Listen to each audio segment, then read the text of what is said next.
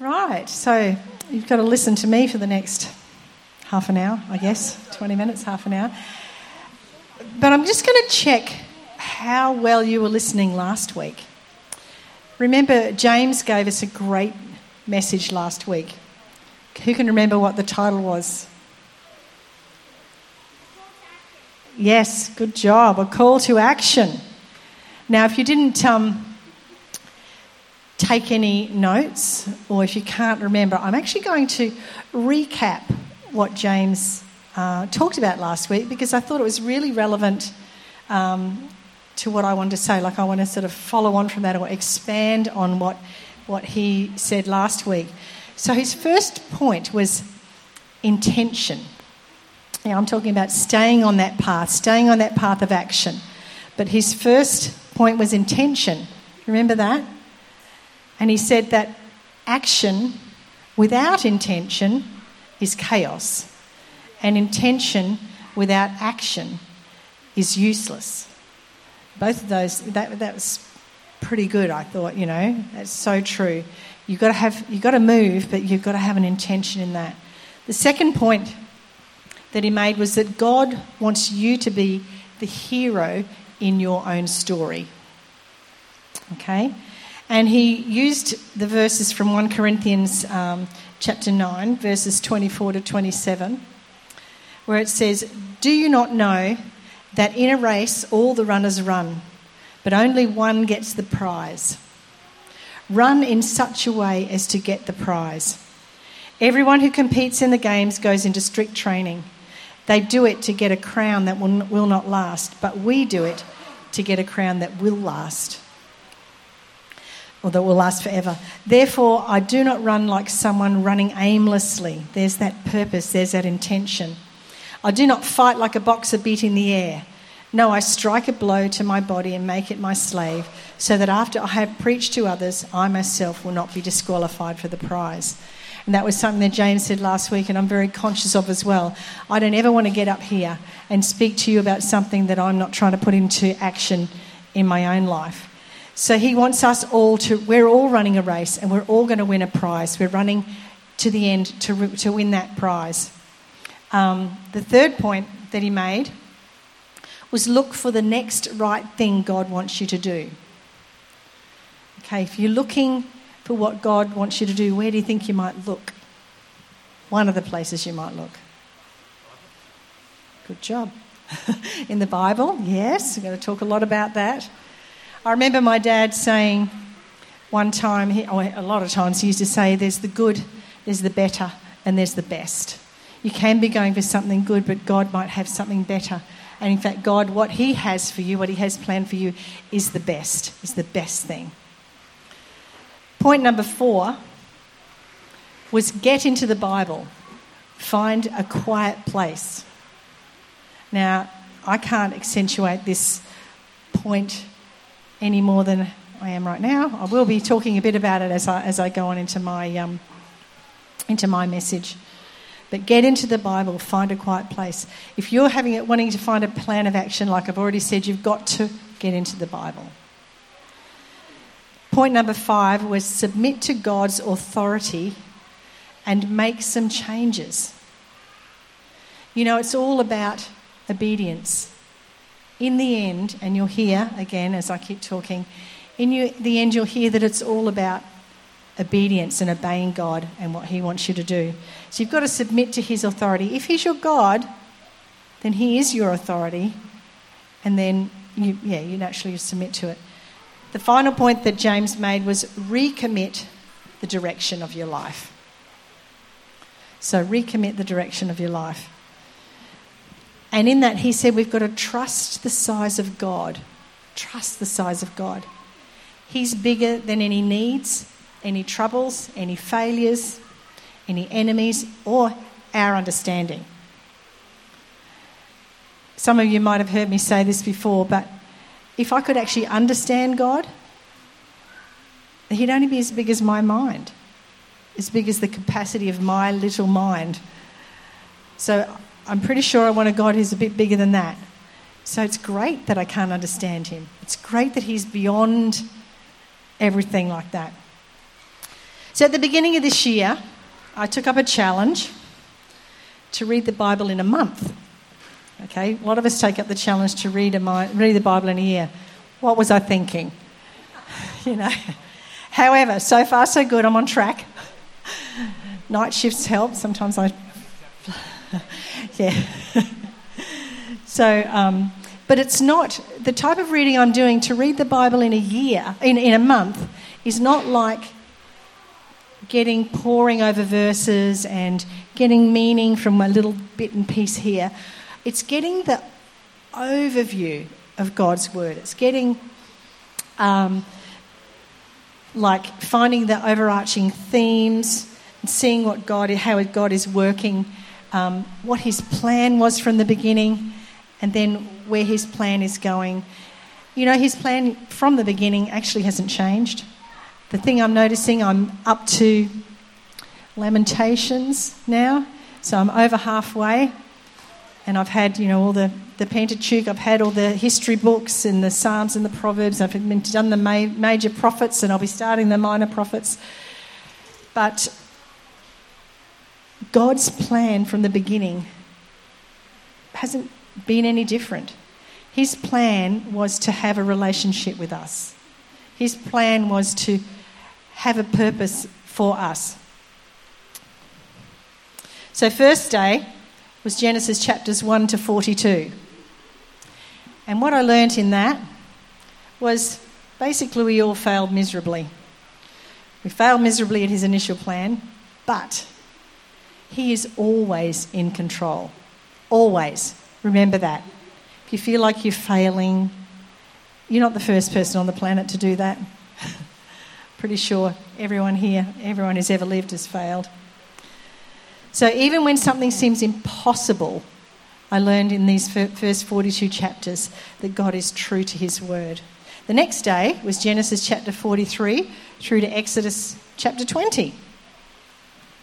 So, how we are saved is important. That's what this was about. God saving the Israelites out of Egypt was, was where this was going. Um, God flexes his muscles in delivering Israel from Egypt in some of the most epic shows of power in Scripture. Israel's powerful deliverance is a foretaste of God's powerful work of salvation as revealed in Christ. I remember I watched that Disney movie. Is it Prince of Egypt? Is that what it's called? Does anyone know there's a Disney? Sorry? Oh, is that not Disney? Anyway, it's a movie, DreamWorks then. I don't know. The one, it's an animation called Prince of Egypt. And it got to that part where the, the sea was parted, you know, the Red Sea was parted and they were all going through. It's like, I, I was, I mean, I do cry in movies, but I was so moved by that. It's a cartoon, but obviously it's based on fact. But when the ocean parted and the Israelites went through, I'm thinking, my goodness, I don't think, you know, like the power of that was portrayed so well. Have a look at that movie and get to that bit and think about how powerful God is. so God just doesn't just set us free, like He, he set them free. He destroys our oppressors, He leads us by day and by night, He feeds us miraculously, and He heals us. So, in reading this, I was reminded yet again that His standards are way higher, way higher than we can meet on our own. But that right from the start, He wanted to provide a way for us to meet Him. That's why He put us in the Garden of Eden, because He wanted to have a relationship with us. He loved us so much that he wanted to have that relationship. And we kept stuffing it up, and he kept making another way, and then we kept stuffing it up, and then he kept making another way. It's just what he seems to do. Then came Exodus on the third day, Exodus chapter 30 through to Leviticus chapter 27, where God shows us how holy he is. They're out in the wilderness and how high his standards are. Okay? Um, again, we don't actually get to approach God on our terms.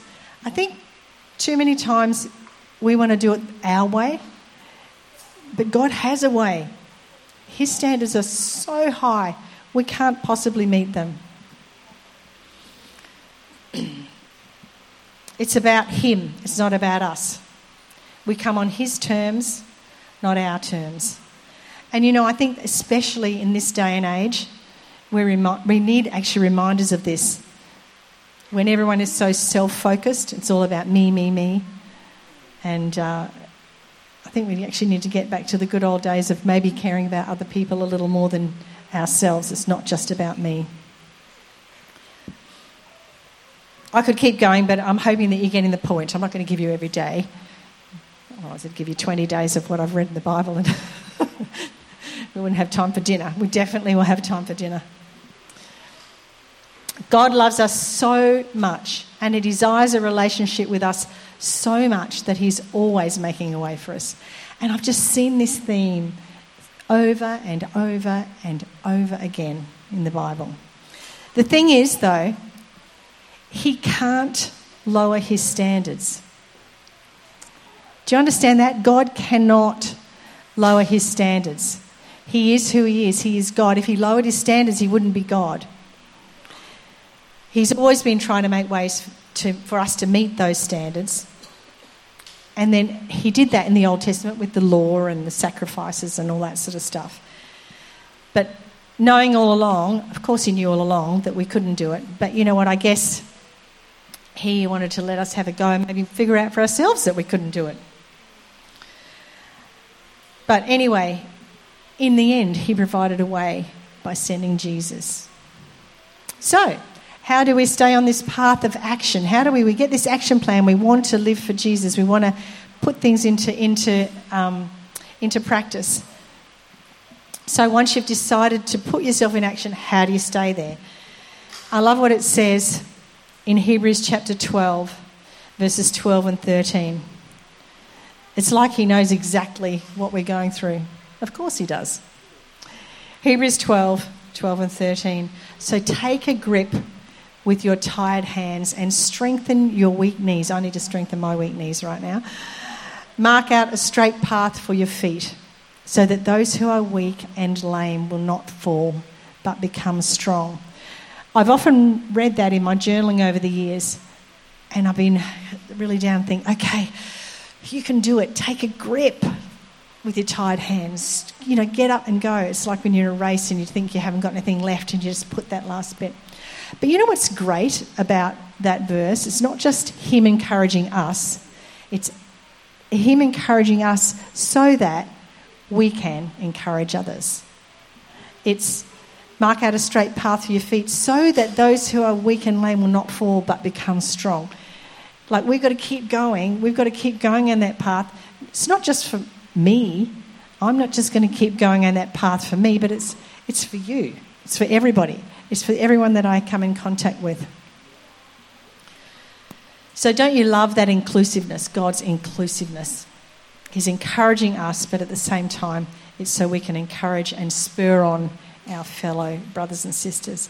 So, the first point in staying on the path, and this is probably, I was going to say the most important point, but it's, they're all important, is remember that God is always faithful.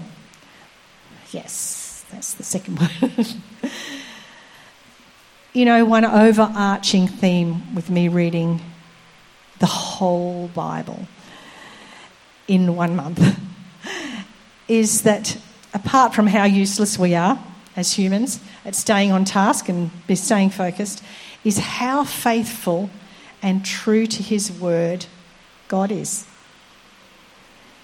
You know, we can look at some of the way he would, you know, lots, there's lots of slaughtering and things like that going on, but God does never, God never ever veers from what he says he will do, what his word is. It's a fantastic thing. As we always know where we stand if we just look at his word. Sometimes it sounds so simple, it seems so simple. And it's true, um, and, and that whatever we see in His Word is true. And to know that He will, what He says, He says, and it's, it's right. There are so, so many things in there that you won't know to be true unless you first look at them and find them. You're missing out on so much if you don't search through His Word. I'm going to use an illustration that I've used many times before, but it doesn't get old to me. Our relationship with God is like a marriage. And a marriage is a relationship that grows over the years. You get to know each other, you spend time, you talk with one another. Imagine, imagine if I married Chris, oh, I did marry Chris, but imagine, imagine that if when I married Chris, the only thing about our relationship was that I went to a lecture about him once a week. You know, that the only relationship that we had was that I went to this place and heard all these wonderful things about him and thought, gee, he's great. He said, I'm really glad I'm married to him. He said, but would we have a relationship if the only thing about that was me going and hearing someone speak about him once a week? That's not a relationship. So you might think, yeah, I go to church. I hear the great messages that, you know, that Chris and James and Graham and everyone gives, and Jess next week. Fantastic. I'm excited for that. And that's great and it's encouraging and it's good to hear. If someone, someone tells me something positive about Chris, that's great and it's really good and it's nice. But the only way we can actually have a relationship is if we spend time together. How can you have a relationship with God if you don't actually spend any time with Him? So He is faithful. He is faithful and true to His word. But we don't know about that unless we spend time, you know, looking in His word. David was a man after God's own heart, but he was still a human being and he still failed. He fell way short of God's standards. It's a matter of always obeying God. But you know what? If you don't read the word, how do you know what to obey? You don't know what his commands are. You don't know what he wants for you. You think you do, but most of the time, you just want to do it your way, whatever feels good to you. If God's ways are a little bit hard, well, I don't really want to read that because He says I shouldn't be doing this, or perhaps I should be doing that. You know, the whole sort of don't tell me about it, la la la la la. It's um, it, it can be hard. God can be telling you that you shouldn't be doing some things, and you've got to take action and not do that. You know, His word says that if you seek him, you will find him. His word also says, He is good, His faithful love endures forever. His word also says, The eyes of the Lord search the whole earth in order to strengthen those whose hearts are fully committed to Him. You know, He's not just looking for people whose, whose hearts are committed to Him, He's looking for you, if your heart's committed to Him, so that He can strengthen you, so that He can build you up, and all that sort of stuff.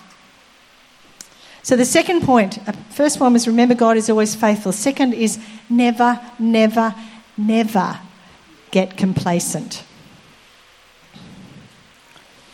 So, as far as keeping your action plan is concerned, never rest on your laurels or think that you have it all together or think that you've made it. I've been a Christian for, well, look, I'm six, nearly 62. So I've been a Christian for 50, whatever. I was came on when I was an, I was eight. Was that 54 years?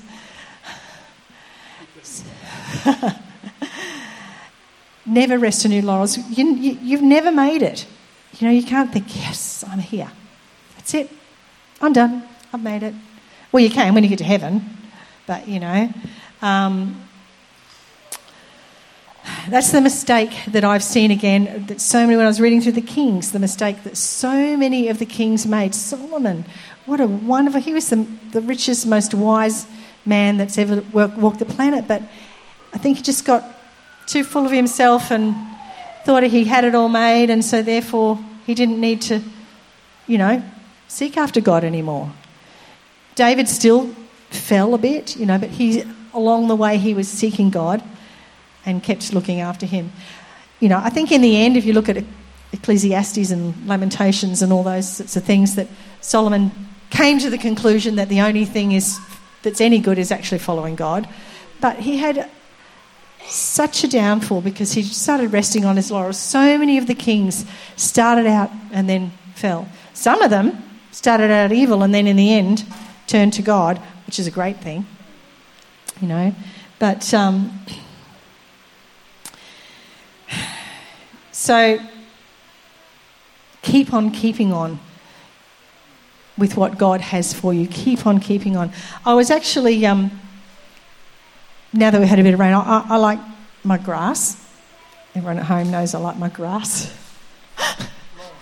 the lawn, my lawn, not my lawn. Sorry.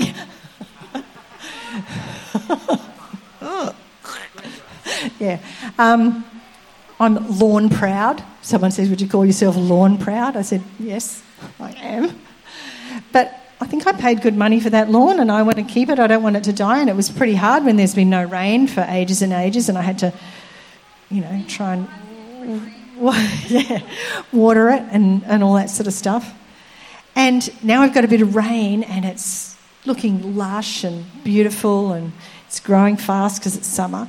But you know what? If I just if I got the grass to that stage and thought, yeah, it's good, the grass is green, I can leave it now. What do you think would happen? It would grow, overgrow or it would die, you know. And that's the same thing with with us. You can't say, "Yep, I've made it. I'm here where God wants me," and then do nothing else. An action plan is an action plan. You just keep you keep going. You keep on finding the new best thing that God has for you to do. God has a plan and a purpose for your life that's not just a one off thing, it's for every day that you are alive on the planet. It's not just a plan for you to become you to be saved. I know plenty of people have come forward for prayer and things like that, and they've made a commitment to Jesus. And Then what happened? Then what happened? You know, I had a Sunday school teacher called Billy Weir. She was a lady who was probably in her early 60s, and I would have been in primary school, which is about my age now. I thought she was old back then. Yikes. But I sporadically kept in contact with her over the years when I used to um, ring her up or pop in for a visit when I went to WA to visit my family.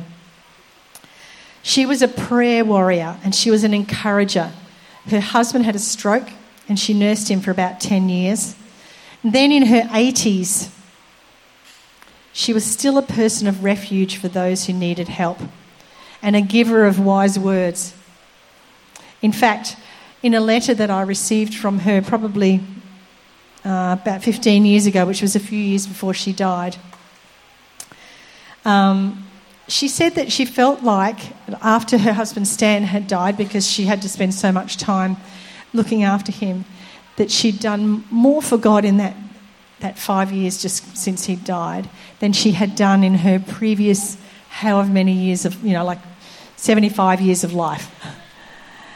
She didn't give up. She didn't say, I'm done now. And she could have. She'd done a lot in her life. She could have, but she kept on every day seeing what God wanted her to do, looking into His Word, praying, reading, and all that sort of thing. Her home was always an, was open, as was her heart. And I know that heaven rejoiced when Billy Weir went home to be with Jesus. And I know there will be a throng of people in heaven as a direct result of her living on earth. So, one second. I've just got to see what I was actually been saying now. So, never get complacent. Never think that you've made it because you haven't. The third point is Stay fit and healthy. I'm talking spiritually. And you know me, I could get on my high horse about this as well. Feed yourself every day, fill yourself with good food. But part of a good health and fitness plan is more than just eating, it's about exercising. So you can't just come along and hear about God, or even just read His Word and pray. You've got to put into action, you've got to exercise your faith every day and do what God wants you to do. So, this is where you go out, like I said, and put it into action. And that word keeps coming up because it, but it's so true and I loved what James had to say about that last week. Go back and listen again to James's message. Um, on you can go on the Grace page and have a listen. Um, So, how many of you can tell that my love language is acts of service? You know. so, again, with with that grass, I, like I said, I went out and I mowed it and I top dressed it and I fertilised it, even though it was looking pretty good. But I was putting more effort into making it grow even better and thicker and, and more lush. So stay fit and healthy. Stay spiritually fit and healthy by reading and praying, by spending time with people, by putting it into action. And the last point, or the second last point, is become part of a team. You know, um, I always wanted to do a triathlon for a long, long time. And many of you know that, that, I, that I did. um, I always actually, without realising it before triathlon was a thing, I sort of did the individual bits of it. I'd like run to the swimming pool in the morning, I'd swim 50 laps, and I'd run home. This is before I was married. Run, come home. Then I'd get on my push bike and I'd ride to work. So I'd done the run, you know, the, the swim, ride, run bit um, or I'd stop in at the gym or something. But I, I was always wanted to do that. But um, it wasn't until I was encouraged by my love, my friend Jenny, who's up there doing my words tonight, with a birthday gift of a triathlon clinic when I was 45, um, that I actually put that dream into action. We went along and we began, and then that started like a 10 year triathlon career, which uh, ended up us going with Jenny and Bill and myself going to the World Championships in London in 2013. And who would have thought? Who would have thought back then when I just used to do a bit of exercise with it and went to this little clinic and we did a mini triathlon. I think we swam 200 metres and rode about six kilometres and ran about one or something.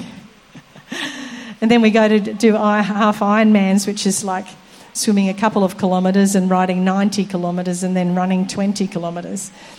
But back when I started, back when I started, I, I wouldn't have thought that I could have done that. But by becoming a part of a team, by training with other people, by getting that encouragement, by getting people to spur you on, it made so much difference.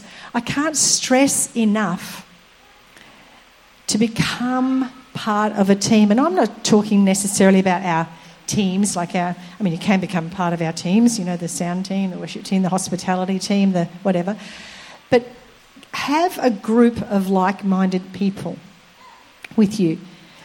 Join a group, join a home group. If, if there isn't a home group to join, make a home group so that you can be with other people uh, who are like minded, so that you can meet regularly, so that you can be encouraged, so that you can train together in your walk with God. And that's what we did. I mean, who would have thought, like I said, when we started on this little six week mini triathlon women's clinic, women's triathlon clinic, that 10 years later we'd be doing half Ironmans or going to the World Championships. It's amazing what that encouragement can do. And that's what it's like with your Christian walk. We all have times where we're not doing so well, becoming part of a team. So that brings us to the last point, which is get help for injuries.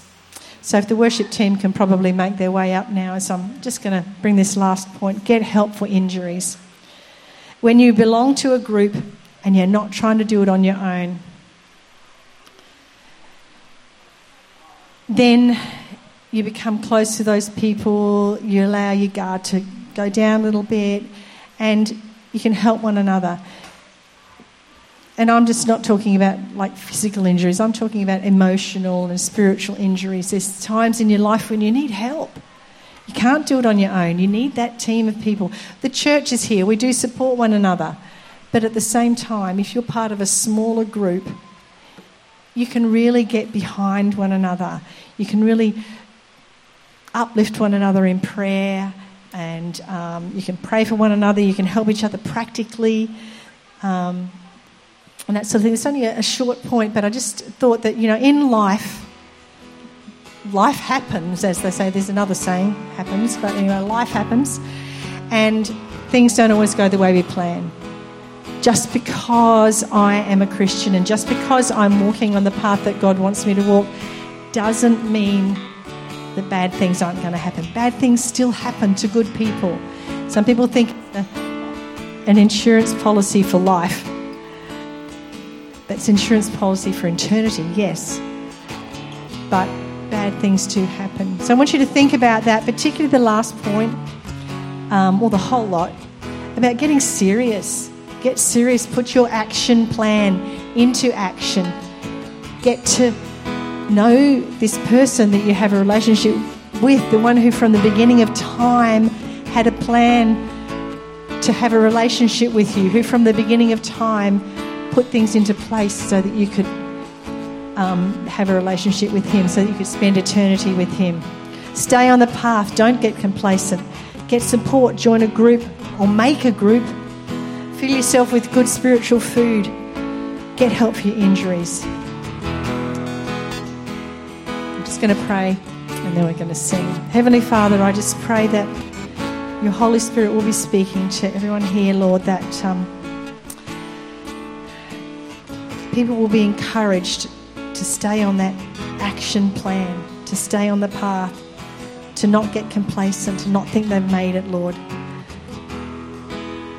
Help each one of us to seek you every day, to read your word, to pray, to meet with others, to fellowship. We thank you, God, for your plan to have a relationship with us. In Jesus' name, amen.